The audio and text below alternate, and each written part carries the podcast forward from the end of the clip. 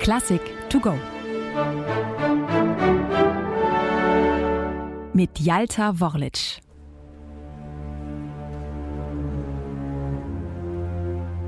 Was ist das für eine D-Moll-Sinfonie, bei der das erste Thema im neunten Takt nach Des, im zehnten nach Cess, im 21. nach Fis, im 25. nach C, im 39. nach S, im 49. nach F moduliert. Empört sich der französische Komponist und Direktor des Pariser Konservatoriums Ambroise Thomas über das Werk seines Kollegen César Franck nach der Uraufführung von dessen D-Moll-Sinfonie am 17. Februar 1889 in Paris. Und tatsächlich vermag man kaum zu sagen, in welcher Tonart die Komposition steht, bloß dass man hierin aus heutiger Sicht keinen Makel sehen würde, sondern vielmehr einen Reiz. Doch die französischen Uhren des 19. Jahrhunderts ticken anders. Die Gattung Sinfonie ist totgesagt, zudem zu deutsch. In Frankreich dominiert die Opera. Für den Konzertsaal entstehen allenfalls noch sinfonische Dichtungen.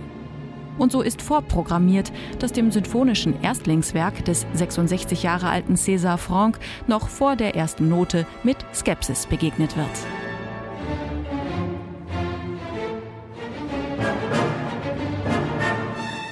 Selbstbewusst klingt sie. César Francs einzige Sinfonie sieht man mal von einem Jugendentwurf ab. Ganz so, als wäre sie das Werk eines Routiniers. Dabei ist Franck als Komponist ein echter Spätzünder.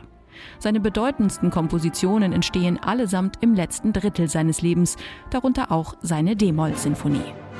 Einen Namen hat sich der gebürtige Belgier vor allem als Organist gemacht, noch bevor er zum Professor der Orgelklasse des Pariser Konservatoriums ernannt wurde. Den Einfluss dieses Instruments hört man auch in seiner Sinfonie. Insbesondere im zweiten Satz hat man den Eindruck, Franck würde im Orchester verschiedene Register ziehen, ein Englischhorn mit seiner nasalen Klangfarbe stellt in einem exponierten Solo das Thema vor, begleitet von Streicherpizzicato und Harfe.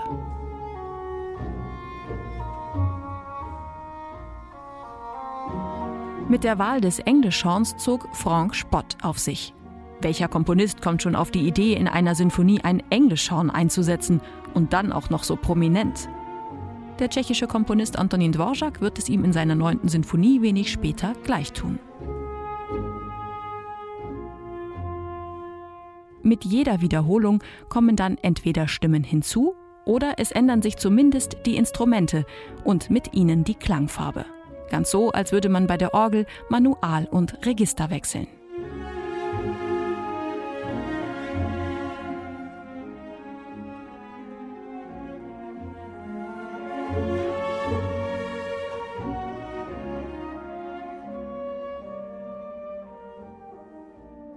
Francs besondere Meisterschaft aber, neben dem Gespür für Klangfarben, zeigt sich im dritten und letzten Satz.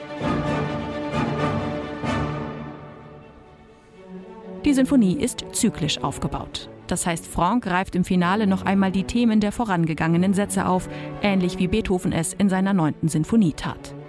Dabei fällt auf, dass die Themen alle aus dem gleichen Motivkern abgeleitet sind, den ersten Tönen der Sinfonie, wie in Beethovens Fünfter. Zudem steht der Satz in D-Dur. Im Vergleich zum D-Moll Anfang des ersten Satzes könnte man also auch hier einen Beethoven-Bezug sehen, ein inneres Programm durch Nacht zum Licht.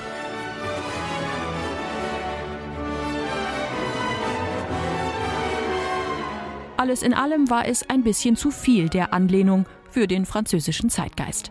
Und so war der Sinfonie zunächst ein negatives Echo beschieden.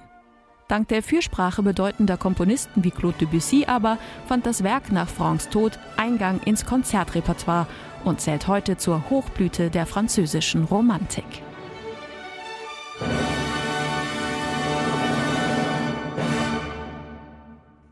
Eine digitale Werkeinführung des Norddeutschen Rundfunks. Weitere Folgen finden Sie unter ndr.de-classic to go.